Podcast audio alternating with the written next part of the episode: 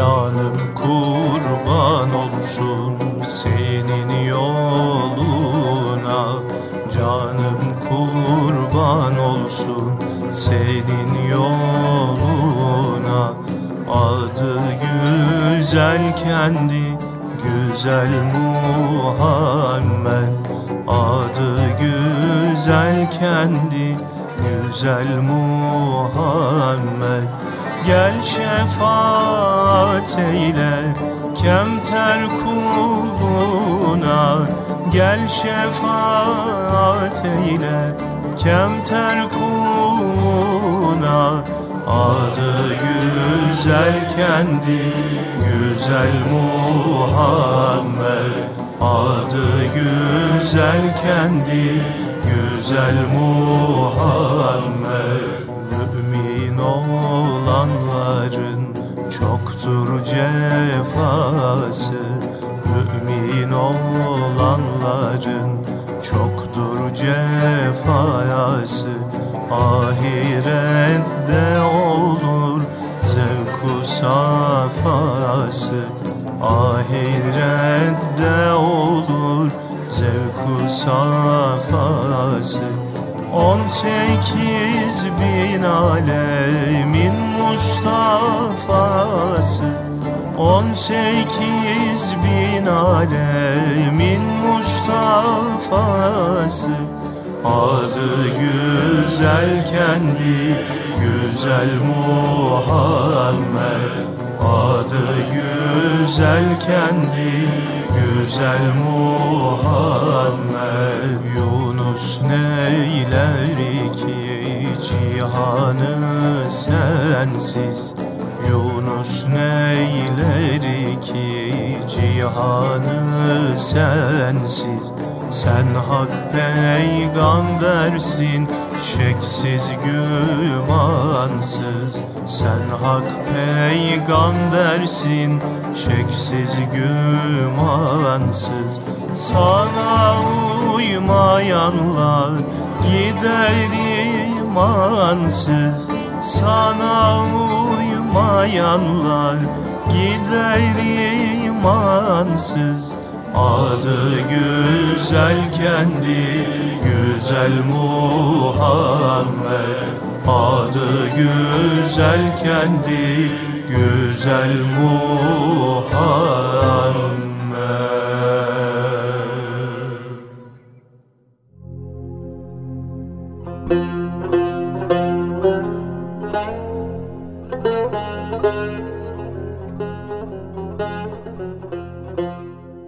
Erkam Radyomuzun pek kıymetli dinleyenleri, bendeniz Mehmet Hadi Duran, İlahi Nefesler programımızda huzurlarınızdayız. Efendim bir süredir devam eden Kelile ve Dimne okumalarına kaldığımız yerden devam ediyoruz. Dünyayı ve ikbali seven zahit. Bir zahit kuşeyi uzletinde yani kendi inziva köşesinde kalan ömrünü Allah'a ibadet ve taat ederek geçirmekteymiş. O kadar çok ilim irfan sahibi olmuş ki çevre halkı hakkında müsbet kanaatler edinmiş, halk bu yüzden duasını almaya gelir olmuş. O memleketin derviş kılıklı, saf ruhlu bir padişahı varmış. Zahid'in yeri göğü tutan ünü ve kerametleri kulağına kadar erişince bu ulu zatın ziyaretine gitmiş. Hakikaten kelamı ilham eseri olduğundan buluşmaları bir defaya mahsus kalmamış. Aralarında tam bir muhabbet ve merbutiyet hasıl olmuş. Zahid de padişahı sarayda ziyaret ederek şerefyab oluyormuş. Yine böyle bir gün padişahı ziyarete geldiğinde bir hakkın yerini bulması için yüksek divanın kurulmuş olduğunu görmüş. Alim zahid divanda mazlumun hakkını zalimden almak babında o kadar güzel karar ve hükümler vermiş ki padişah dervişin bu derece hak hukuk bilmesine şaşıp kalmış. Bundan böyle her divan kuruldukça zahidin gelmesini ısrarla rica etmiş.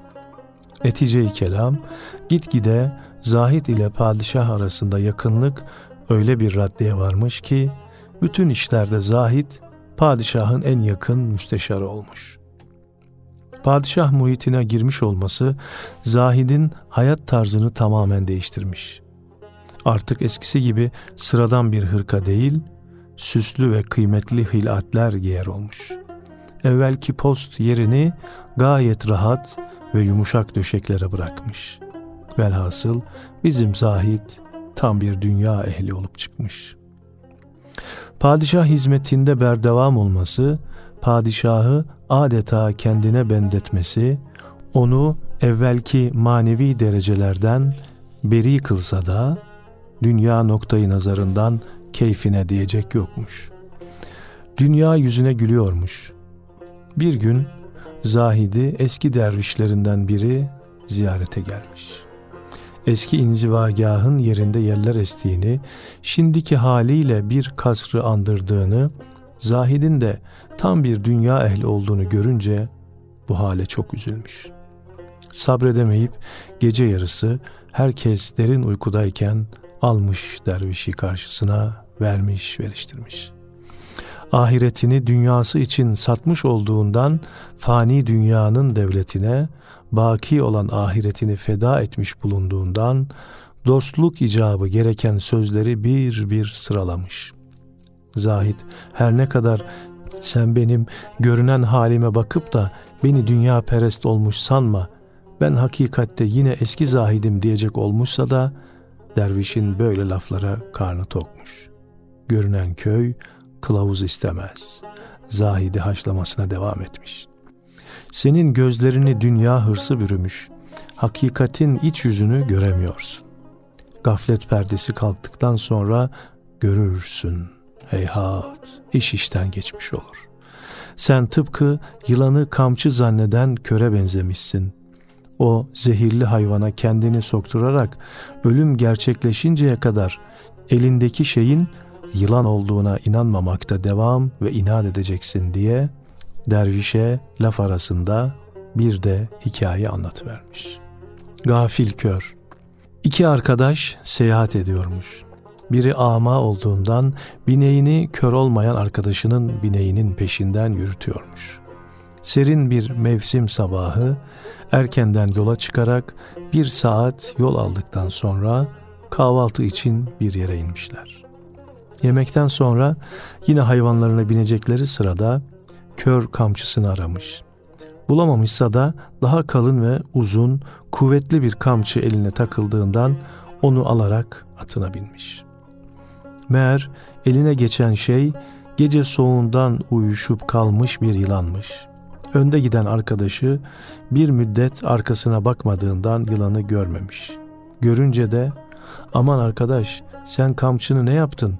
Senin elinde kamçı değil bir yılan var demiş. Kör bu sözü kıskançlık eseri kabul ederek inanmamış. Arkadaşı kendisini inandırmaya ne kadar çalıştıysa da fayda vermemiş. Vakit öğleye yaklaşarak güneş cihanı kızdırıp da yılan da baygınlığından kurtulunca körün kolunu o kadar kuvvetli bir şekilde ısırıp zehrini akıtmış ki kör derhal oracıkta ölüvermiş. İşte derviş Zahide bu misali anlatarak senin de elinde bulunan hüküm ve hükümet evi öyle süslü ve nakışlı bir yılandır. Bugün onun renk ve nakışına aldanmışsın. Yarın sokup öldürdüğü zaman ne olduğunu anlarsın. Heyhat o zaman iş işten geçmiş olur. Bu hikayeyi anlatan Dimne'ydi. Hikayenin kalan kısmını anlatarak demiş ki, Zahid kendi dervişinden işittiği bu söz üzerine evvelki halini bırakmış olduğuna bin kere pişman olarak hüngür hüngür ağlamış. Yarından tezi yok bu vezirlik sandalyesini eski postuna çevirmeye azmetmiş. Fakat ertesi gün gelip de bunca debdebe ve ihtişamı ve vezaret sandalyesini görünce gecenin üzüntüsü üzerinden giderek tekrar vezirlik makamının sevgisi gözlerini bürümüş. Bir zaman sonra Zahid hükümet işlerinde adaleti ihmal eder olmuş. Haklı haksız asıp kesmeye kadar varmış. birçok kimselerin haksız yere kanlarını döktüğü padişah tarafından anlaşılınca iş ve hüküm şer-i şerife havale olunmuş. Verilen fetvaya göre Zahid'in kafası kesilerek cezasını bulmuş. Dimne bu hikayeyi kendisi için söylemiş olduğundan işte ben de o dünyasını seven Zahid'in hikayesinden ibret almalıyım da padişah hizmetini kabul etmemeliydim deyince Arslan'ın yakın dostlarından kara kulak o fitneci Dimne'nin padişahın maiyet ve dostlarına sadakat ve hizmetten pişman edecek surette haince uydurmalarını bir türlü susmakla hazmedemeyerek Brenankör, padişahlara hizmet gibi en şerefli bir şeyi neden beğenmiyorsun? Padişahların bir saatlik adaleti 70 yıllık nafile ibadetle bir olup padişahı sadakatle hizmet edenler de bu nispette sevaba nail olurlar. Bundan yüksek bir şey var mı? İhtimal sen Ruşet Damir denilen Acem Zahid'in hikayesini duymamışsın ki böyle manasız fikirlerde bulunuyorsun deyince koca kara kulak o hikayeyi ibret için anlatmaya başlamış. Efendim bu hikaye geçmeden önce bir eser arası verelim ve programımız ve hikayelerimiz kaldığı yerden devam etsin.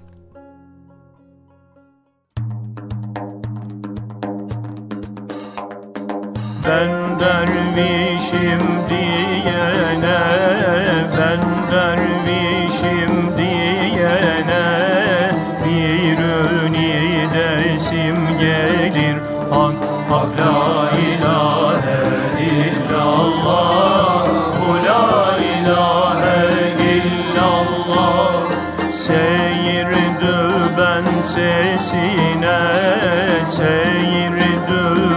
sesine Varıp yetesim gelir. Hak hak la ilahe illallah. Bu la ilahe illallah. Sırat kıldan incedir. Sırat kıldan incedir.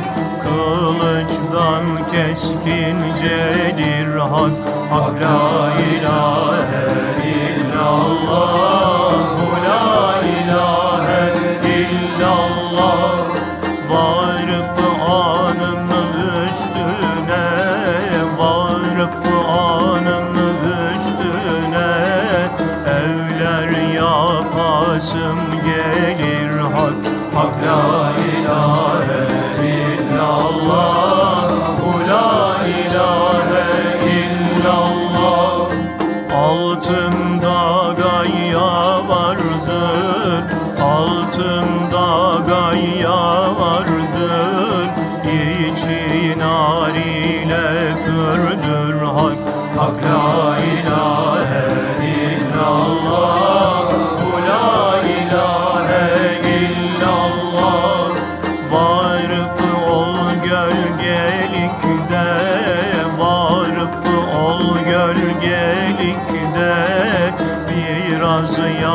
yatasım gelir Hak, hak la ilahe illallah.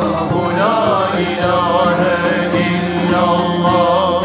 Andan cennete varam Andan cennete varam Cennette hakkı görem Hak, hak la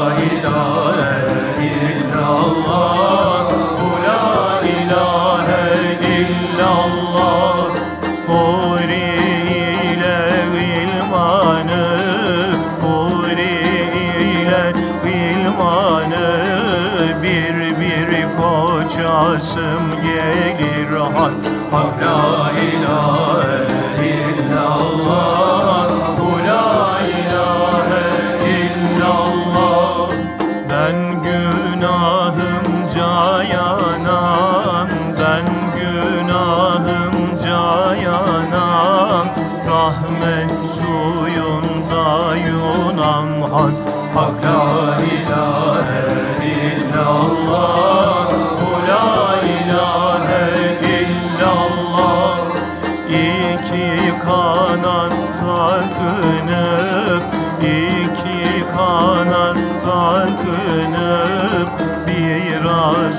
uçasım gelir hak hak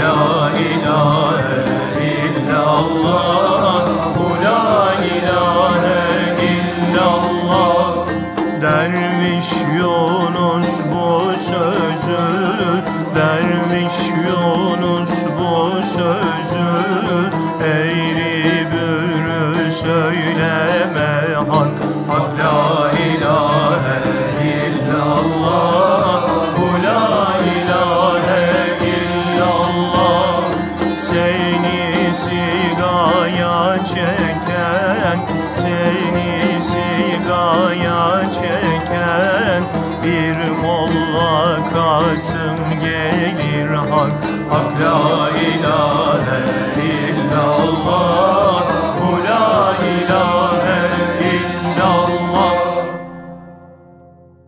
Ruşen Demir adındaki zahit. İran'da Ruşen Damir adında bir zahit varmış. İlim ve feyzi ileri ve kerametleri zahir imiş. Cihana yayılmış olan şöhreti Semerkant çevrelerinde bir dervişin de kulağına eriştiğinden derviş ta Semerkant'tan kalkıp İran'daki zahit Ruşen Damir'i ziyarete gelmiş. Onun inziva mahalline gelince müritleri Zahid'in sultanı ziyarete gittiğini haber vermişler.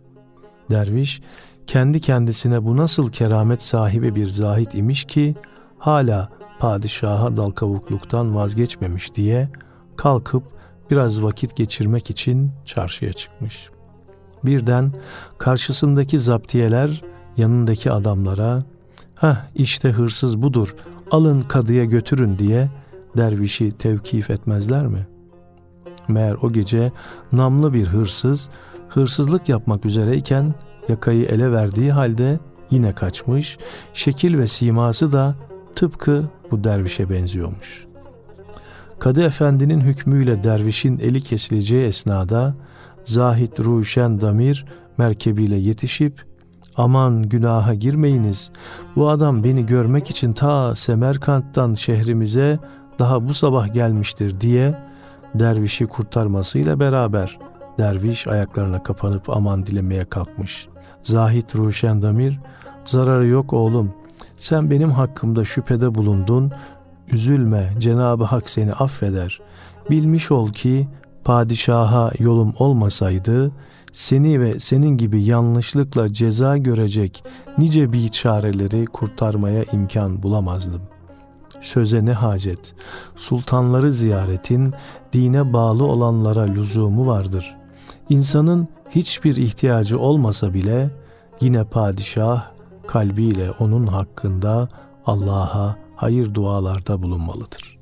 Kara kulak bu hikayeyi anlatarak padişahlara iyi hizmetin adeta ibadetten sayılacağını ispat ile eski salih kişiler dinin imamları bile sultanlara itaati kendilerine şeref bilirlerdi. Senin gibi bir mundar hayvanın o şerefi pişmanlık ve utanç verici bir hal olarak kabul etmesinin ne hükmü olabilir ki? Ey ahmak deyince hilekar çakal kara kulağın hiddetine karşı asla hiddetlenmeyerek gayet yumuşaklıkla cevap vermiş. Galiba meramımı anlayamadın. Padişahlara hizmet ibadetten sayılır ama benim gibiler için değil. Ancak nefsi garazlarına yenilmeyecek kimseler için böyledir. Hatta bir saatlik adaleti 70 yıl nafile ibadete eş saymak dahi her padişaha müyesser değildir. Yeryüzünde gerçekten Allah'ın gölgesi olan padişahlara bu üstünlük verilmiştir. Onlar bila sebep bir kimseye ne mükafat ne de ceza verirler. Arslan'ın anası lafa karışmaktan kendini alamamış. Sanki sen bu aptalca sözlerle kendini adaletin pençesinden kurtarmak mı istersin? Şetrebe'yi padişahın gözünden düşürüp yok ettiren sen değil misin? O şetrebe ki oğlumun en yakını, akıl, dirayet, adalet ve kahramanlıkta en şöhretli bir veziriydi. Söz ilerledikçe Dimne belagatli sözlerini harcayacağı sahanın genişlediğini görerek bilakis memnun bile oluyormuş. Arslan'ın anasına cevaben demiş ki, ben kendimi doğruluk erbabından saymadım. Bahusus beni kıskananların hücumları sebebiyle düşmüş olduğum şu vaziyetten beraat etmek kastında olmadığımı da keşke padişahın hizmetine hiç girmemiş olmak temennisi ile izah ettim. Padişahın kendisi de bilir ki benim Şetrebe'ye hiçbir düşmanlığım olmamıştır. Olamaz da. Zira Şetrebe'yi Efendimiz'e getiren ve tavsiye eden benim. Şetrebe'de benden görmüş olduğu bu iyiliğin kadrini bilerek bana daima iltifat gösterirdi. Hakikaten padişaha yakınlığı benden fazla idiyse de ben de padişah yakınlığından mahrum değildim. Bu sebeple onu kıskanmam uzak bir ihtimaldir. Ama baktım ki şetrebede veli nimetimiz aleyhinde bir kasıt vardır. Bunu haber vermek sadakate aykırıdır. İşte o vakit sadakatim icabı ortaya çıkmam gerekti. Eğer padişah onun tecziyesinde acele etmiş ise benim ne kusurum olabilir? Bence Efendimizin bu pişmanlığı yerinde değildir. Madem ki sonunda böyle pişman olacaktı, öyleyse işi önceden bir divana havale etmeliydi. Benim gibi doğruluktan başka iş görmemiş olan bir kulunu böyle bir divana getirdiği halde şetrebe gibi bir haini neden soruşturup muhakeme etmedi?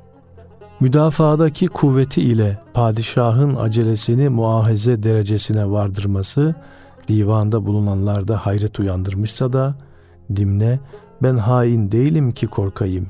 Efendimiz bir haini idamda acele ettim diye bu kadar üzüldüğü halde benim gibi vefalı bir dostunu idamda acele ederse ne kadar üzüleceğini anladığımdan kendimden çok Efendimiz'i korumak için bu gerçekleri gözünüzün önüne seriyorum diye mazeret üstüne mazeret beyan etmiş.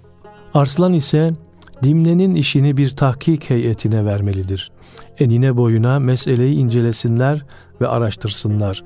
Bir yanlışlığa düşmeyelim deyince Dimne cezasını şu kadarcık geciktirmiş ve sözlerinin de Arslan'ı bu derece tesir sahasına almış olmasına pek ziyade sevinmişse de sevincini belli etmemeye çalışıyormuş.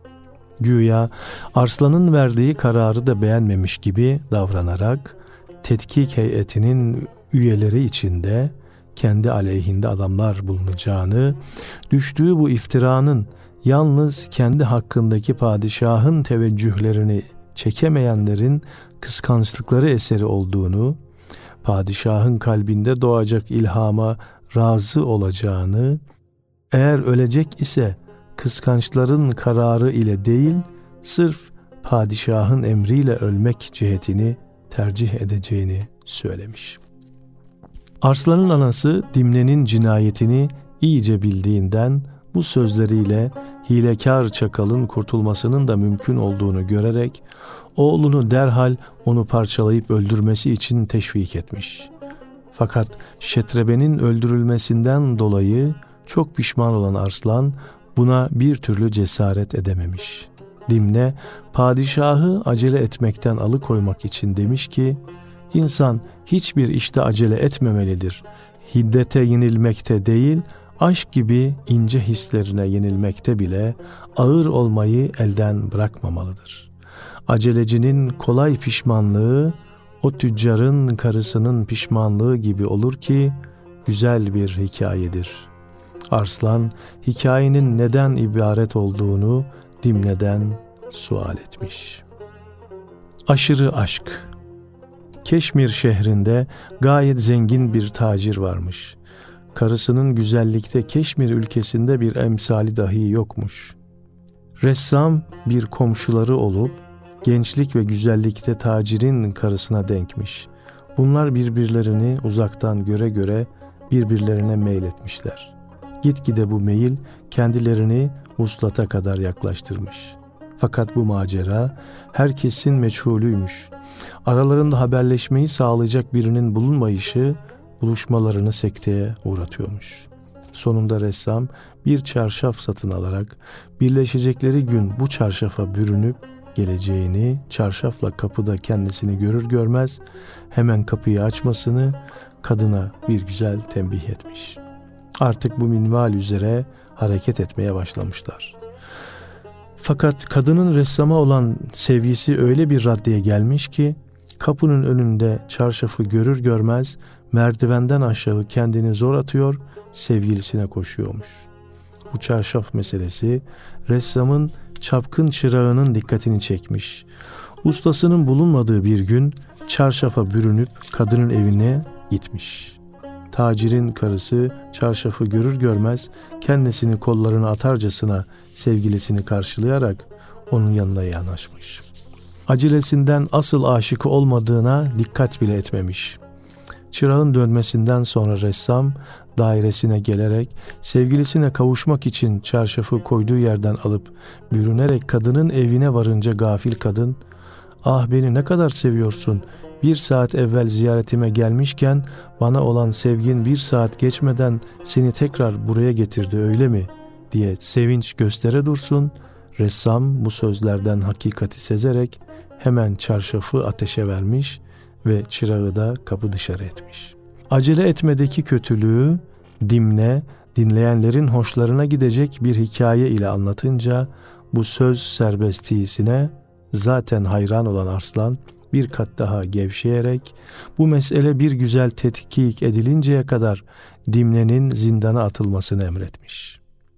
Arslan'ın bu düşkün hali Şetrebe hakkındaki kastına dair Kelile tarafından Dimne'ye yapılan azarları geri dönmekteyken kendi kulağıyla işitmiş bulunan kaplan ile buna muttali olan anne arslanı adeta hayret ve şaşkına çevirmiş. O akşam anası oğlunun yanına giderek bu çakalın nasıl bir çakal olduğunu söylediği sözlerin hep ahmak aldatmak kabiliğinden ibaret bulunduğunu açıklamış. Böyle söz ebelerine fırsat vermeksizin öldürülmesini söylemişse de bir türlü muvaffak olamamış. Arslan, Dimne'nin bütün maiyet bana düşmandırlar, Efendimizin benim hakkımdaki fazla teveccühünü çekemiyorlar tarzındaki konuşmalarına tamamıyla kanmış olduğundan anasına, Dimne hakkında işittiğin sözlere sen de acele etme anacığım. Bak sana üç kıskançlar hikayesini anlatayım da dinle diye söze başlamış.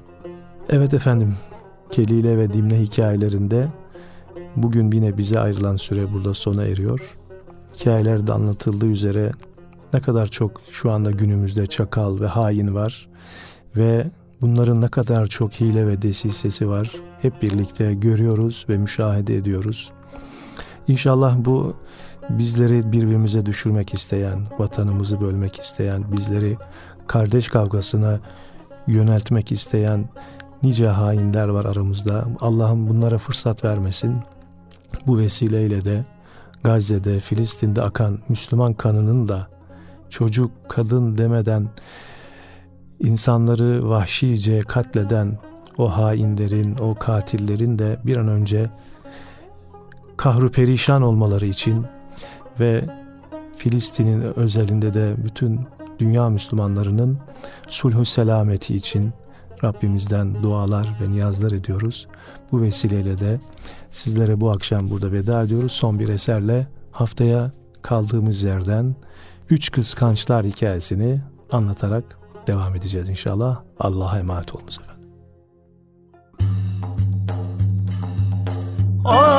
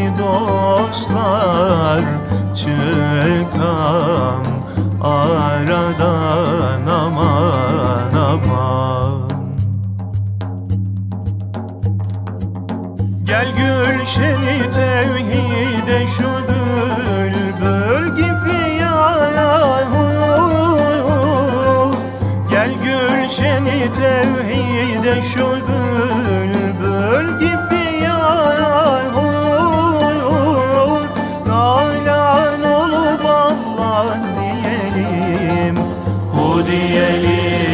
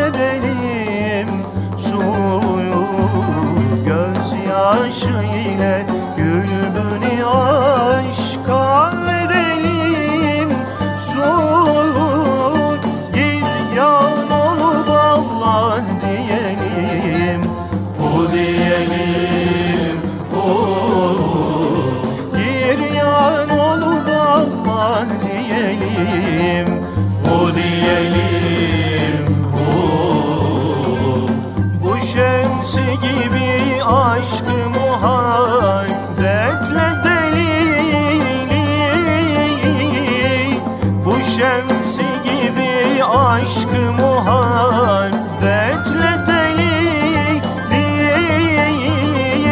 Bil ateş ile sır gülistan halimi Bil ateş ile sır gülistan halimi Musa gibi seyretmeyen celili Musa gibi seyretmeyen var celili